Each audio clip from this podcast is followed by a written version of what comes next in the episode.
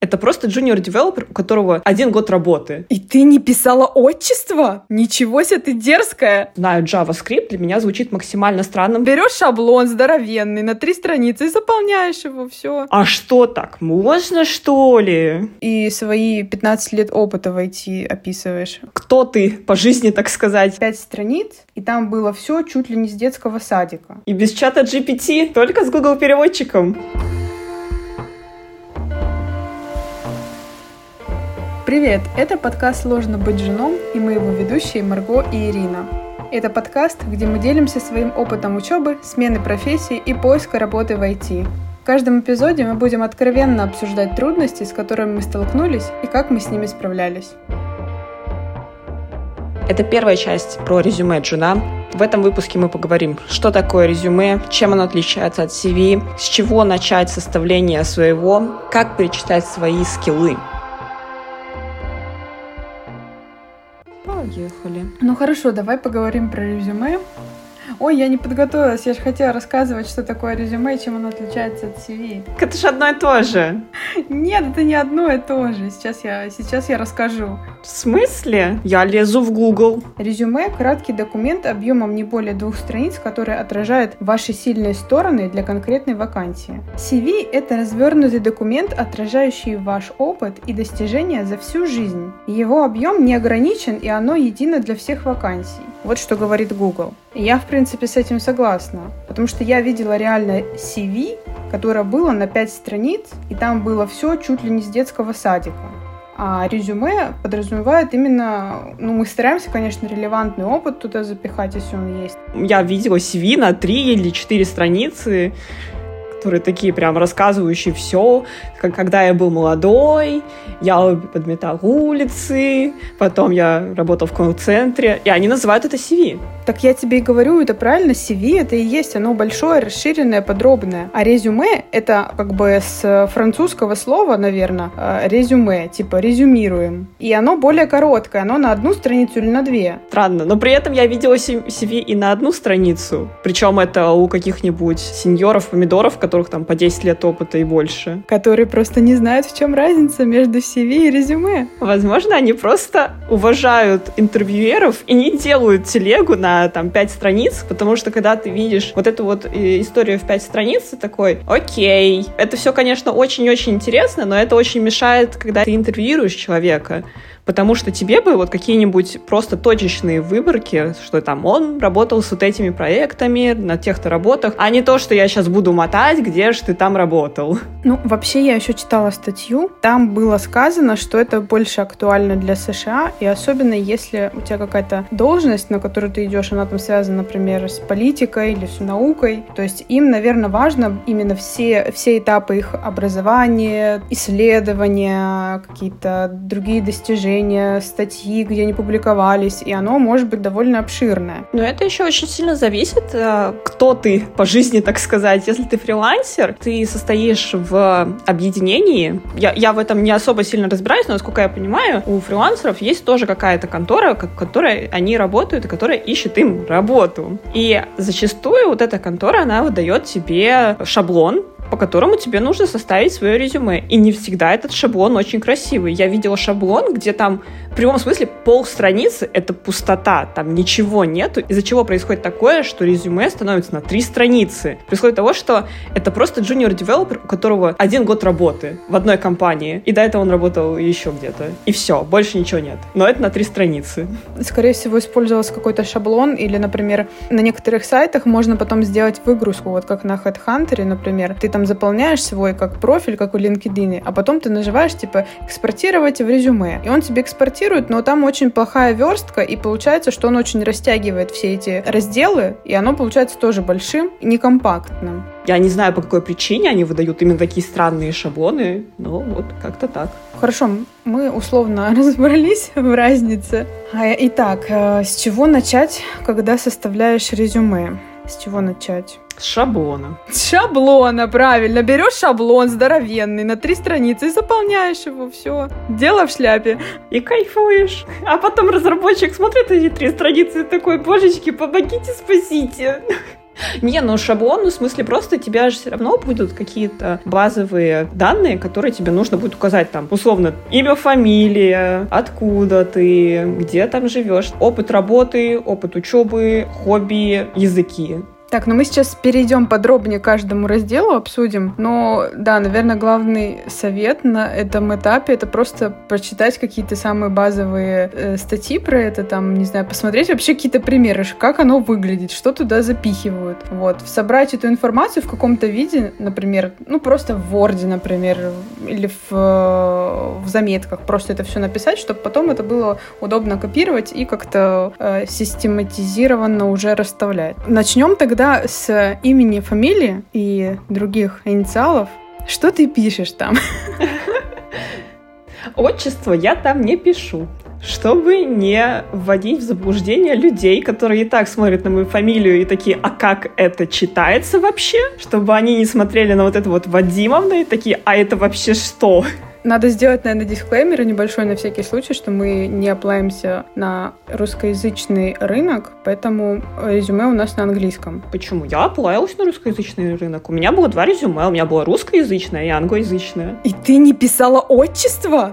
Ничего себе, ты дерзкая! И я не писала отчество. Дерзкая такая, да. Вот это да. Блин, и ты вообще молодец, на двух языках составила. Вот это прям круто. Я только на английском составила, на английском, на русском мне уже было лень. И без чата GPT, только с Google переводчиком.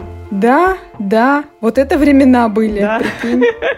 Ну хорошо, я, я вот про себя расскажу так. Я писала полностью свое имя и фамилию. У меня очень длинная и э, плохо транскрибируемая на английский язык фамилия со всякими Х, Ц и прочими э, звуками. А потом я посмотрела, что в LinkedIn, например, есть люди, которые вообще пишут там одну букву только вместо фамилии. И я такая, о, а что так можно было? Я тоже так сделаю. Вот. А потом еще мне рассказала подруга, что к ним в компанию э, пришел человек, они его собеседовали, собеседовали, он прошел, и только когда они уже заполняли его контракт, только тогда они узнали его фамилию. Нормально. Это не самое важное, в принципе. Это просто как тебя идентифицировать, а какие-то твои скиллы, навыки и прочие-прочие качества оно не показывает, так что это не самое важное. Можно и сократить или что-нибудь написать другое. Ну, не прям совсем другое, наверное, прям совсем какой-то там Джон Смит выдумывать не надо, но сократить, мне кажется, можно. Ну, я думаю, важный дисклеймер, что это актуально для Нидерландов. Я не знаю, как это,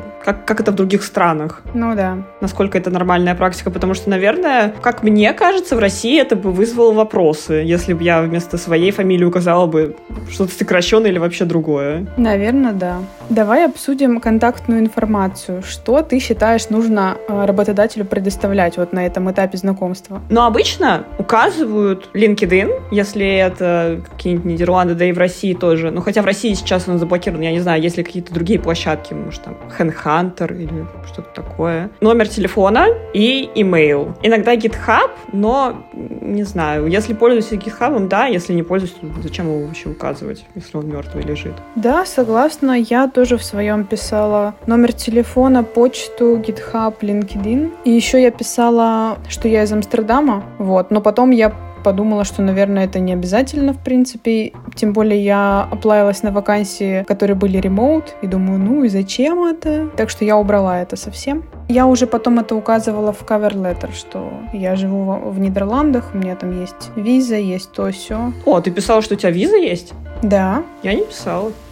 Ну, я писала, что у меня есть разрешение на работу, постоянный вид на жительство. Но это неправильно, я неправильно сказала, не помню, как это называется, но ты поняла, про что я. Пермит. Ну да.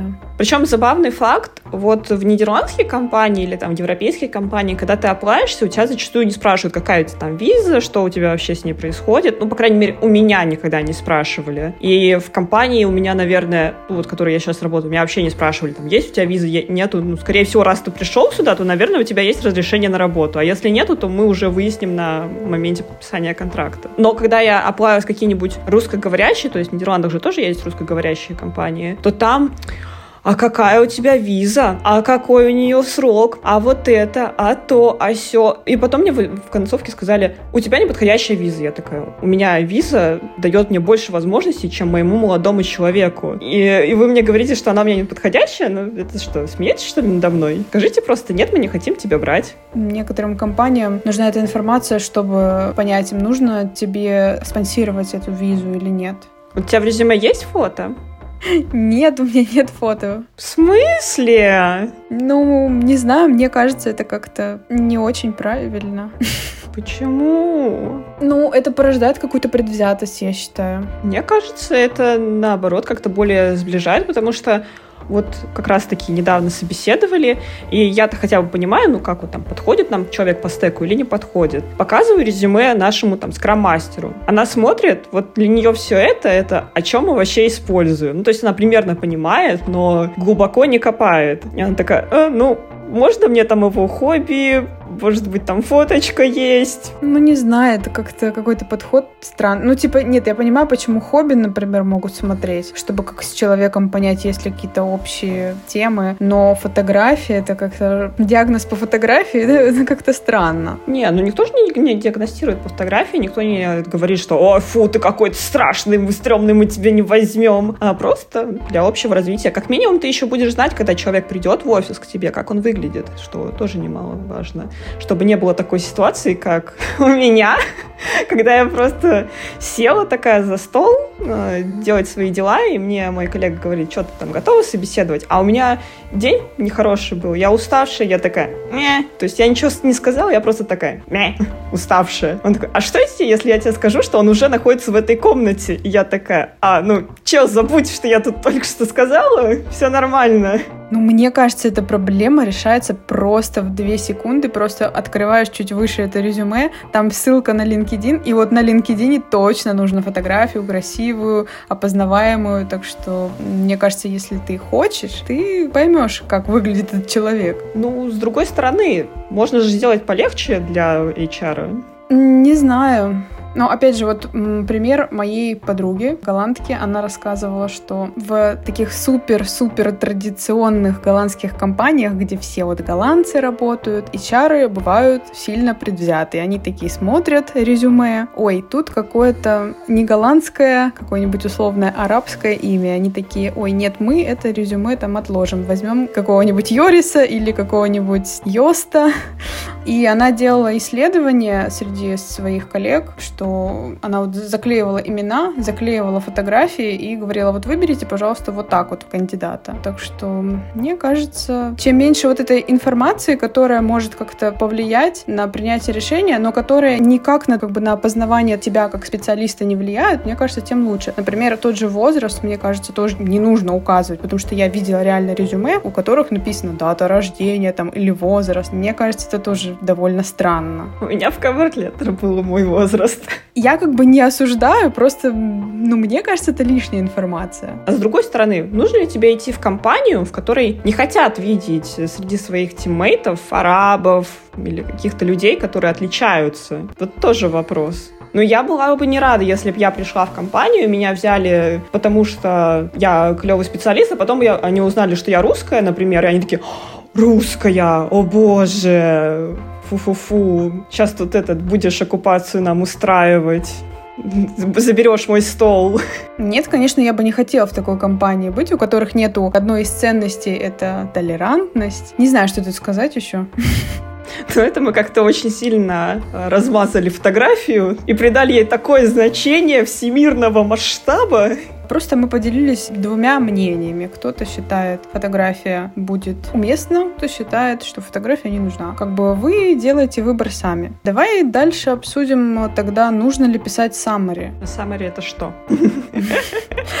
Так, summary или по-голландски еще пишут профиль. Это вот такой вот маленький-маленький абзац в самом верху под контактной информацией, где ты пишешь, какой ты клевый, что ты умеешь, и свои 15 лет опыта в IT описываешь в в одном предложении. У меня неоднозначное мнение. Когда я делала research по поводу, надо ли это или не надо, я пришла к выводу, что это нужно, когда вот у тебя действительно 15 лет опыта или 10, и ты много всего делал, над много чем работал, и ты там хоть хочешь как бы кратко подсветить вот самое важное вот в этом абзаце, чтобы HR было проще понять вообще, кто ты такой, с кем он имеет дело. А когда ты джун, ну, вроде как у тебя нету опыта или там совсем мало его, можно, наверное, и не писать. В общем, я не писала очень долго. Потом я сходила на ярмарку вакансий здесь, в Нидерландах. Мне там сказали, О, как это так, у вас нету здесь самари? Срочно, срочно его добавьте. Потом я добавила. А потом я нашла работу. Не знаю, связано это как-то или нет.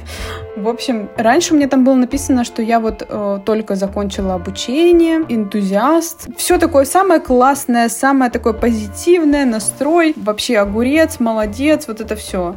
Да, а ты писала это? У меня этого не было, но я уже когда нашла работу и просматривала другие э, резюме, я видела, что вот есть summary. И, между прочим, это очень помогает, потому что ты так сразу же глазами, ага, значит, ты вот такой-то, ты вот оттуда, сразу видно, насколько ты там энтузиастик, не энтузиастик. Какие-то указывались, ну вот это был джуниор, он указывал там свои какие-то хобби, я такая, ага, любит петь, любит там собачек. Я такая, ну, понятно, понятно, интересно, интересно.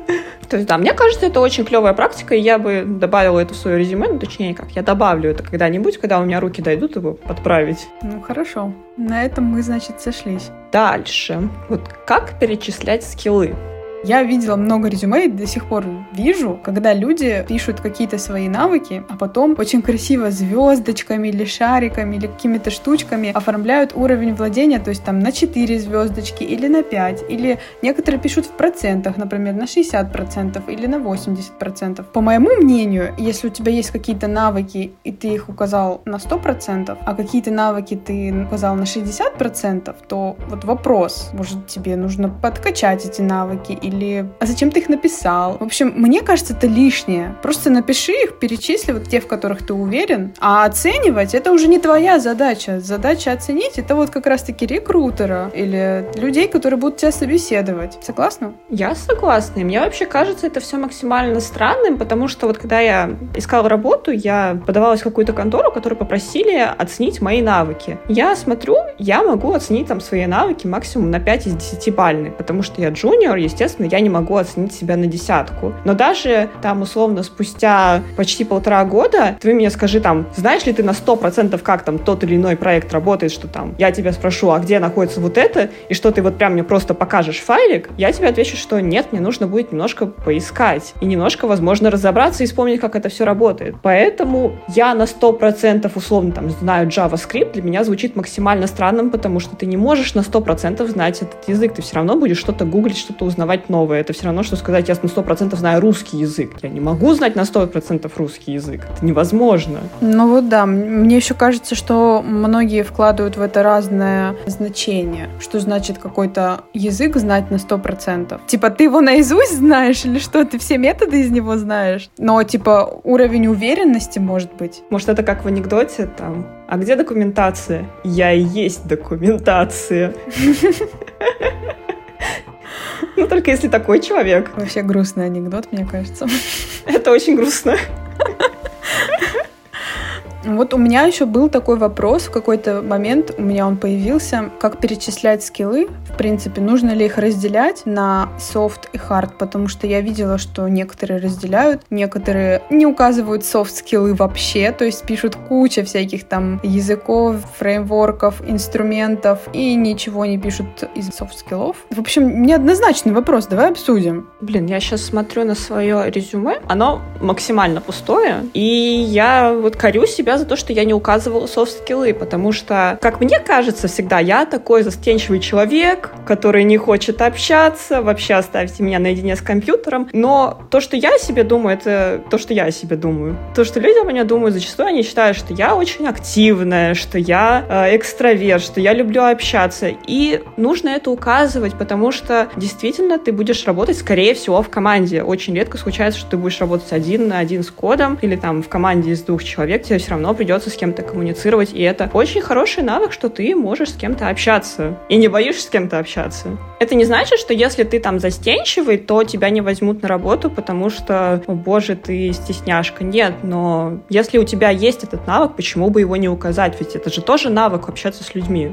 Не только общение может быть твоим плюсом, может быть и какие-то другие навыки тоже. Есть целые сайты, на которых прям есть перечень софт-скиллов, ты туда заходишь, и там просто выбираешь кучу всего. По-любому ты что-то там найдешь, не знаю, штук 10 точно можно наковырять. Иногда нужно просто сесть и прям в себе покопаться и понять, что у тебя действительно есть. Была у меня недавно ситуация, например, на балете, и я прям в критической ситуации очень быстро нашла решение, и мне девушка сказала, о, у тебя такой прокачанный skill problem solving. Я такая, ммм, действительно, это так и есть. Ну, то есть я это знала, но просто вот такое подтверждение от другого человека услышать это было очень приятно. Так что просто открываем этот сайт, смотрим список, выбираем все, что у нас есть. Ну, конечно, все вставлять, наверное, не надо. Выбрать несколько, не знаю, штук пять, мне кажется, абсолютно нормально вставить среди хард-скиллов или отдельно их прописать. Я не знаю, у меня вот лично они написаны все вместе, то есть у меня прям такой большой абзац skills.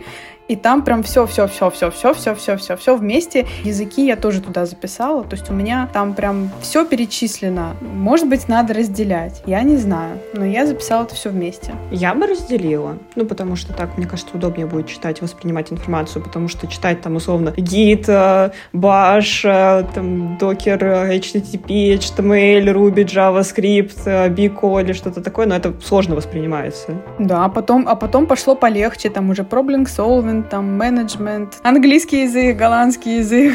Я бы разделила. И языки тоже отдельно бы указала обязательно. То есть хард-скиллы, софт-скиллы и языки все отдельно. Ну, у меня, наверное, это было по причине того, что я хотела все запихнуть на одну страницу, а запихнуть мне хотелось прям много всего. И вот еще один совет хочу дать. Это нередкое явление. Если у вас есть какая-то проблема с самооценкой, я надеюсь, что у вас есть какой-нибудь хороший друг, который вас любит и ценит, попросите его какие-нибудь назвать три ваших клевых качества, которые он выделяет в вас. Я надеюсь, что это поможет вам в дальнейшем. Потому что, как я и говорила, это не я решила, что я активная такая. Это вот мне все люди, которые вокруг меня, они такие, блин, ты такая активная, ты такая общительная. Я такая, нет, нет, нет, уйдите от меня все, я хочу смотреть аниме. Ну, кстати, да, это прикольно. И мне еще кажется даже, что лучше спросить именно друга, а не партнера, потому что у партнера будет предвзятое видение. Он такой, да ты во всем классный, ты вообще классный, классный, у тебя все скиллы есть. Не знаю, мне кажется, не очень объективно будет. Ну, или собрать какую-то такую базу данных. То, что, о, а тут пересекается. Все, уверенно ставим это в резюме. Ой, ну это прям целое исследование. Чтобы записать себе какие-то софт-скиллы надо произвести. Пока ищешь работу, нечем заняться, и ты вот исследуешь, исследуешь себя на предмет своих скиллов, своего опыта. Давай обсудим образование.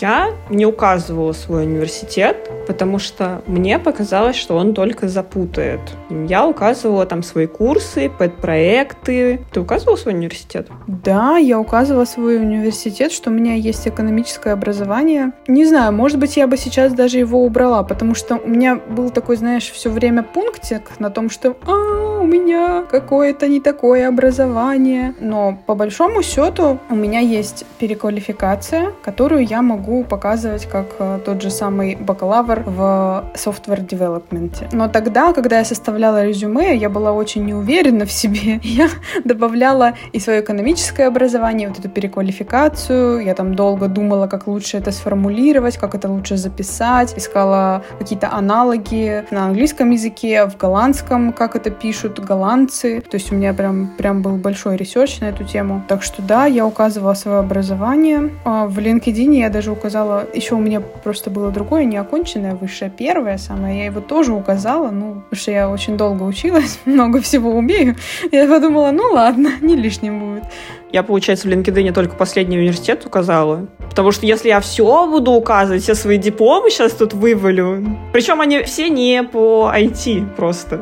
С другой стороны, это показывает, что я умею учиться. Я же смогла как-то закончить это. Ну вот у меня есть переживание насчет того, что у меня первое образование не оконченное. У меня такая немножко незакрытый гештальт, потому что я училась на востоковеда три года. И я бросила, и типа можно было еще два годика потерпеть и получить диплом, но я бросила, и иногда я сожалею об этом. Но оно все равно у меня есть. На своем опыте я скажу, не сожалей. Э, все, что не делается, все к лучшему, все, что делается, все к лучшему, потому что я как-то вот, я закончила уже свой журфак, но я не скажу, что я прям, ну вот именно последние два года дали мне какие, какую-то офигенную базу. Они, они просто отняли мои нервы, потому что диплом это огромное количество нервов, потому что тебе нужно собрать базу знаний, тебе нужно ее скомпоновать, потом есть процент, что тебе скажут, все, херня, давай по новой все это переписывай, это нервы, это защита, нервы того не стоит. Только если тебе пипец как нравится там востоковедение, наверное. Я еще хотела сказать на тему образования, что вот э, курсы, тут я перечисляю названия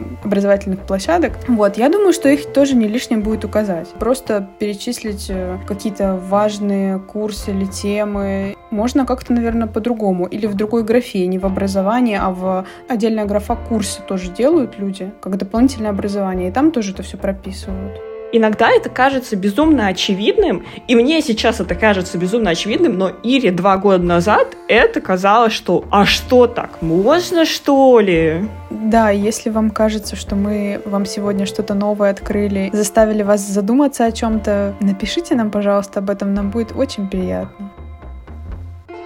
С вами был подкаст «Сложно быть джуном». В следующем выпуске мы продолжим обсуждать резюме – Обсудим раздел с опытом работы, пэт-проекты и самый животрепещущий вопрос – нужно ли писать хобби? Подписывайтесь, ставьте лайки, звездочки. Увидимся в следующем подкасте.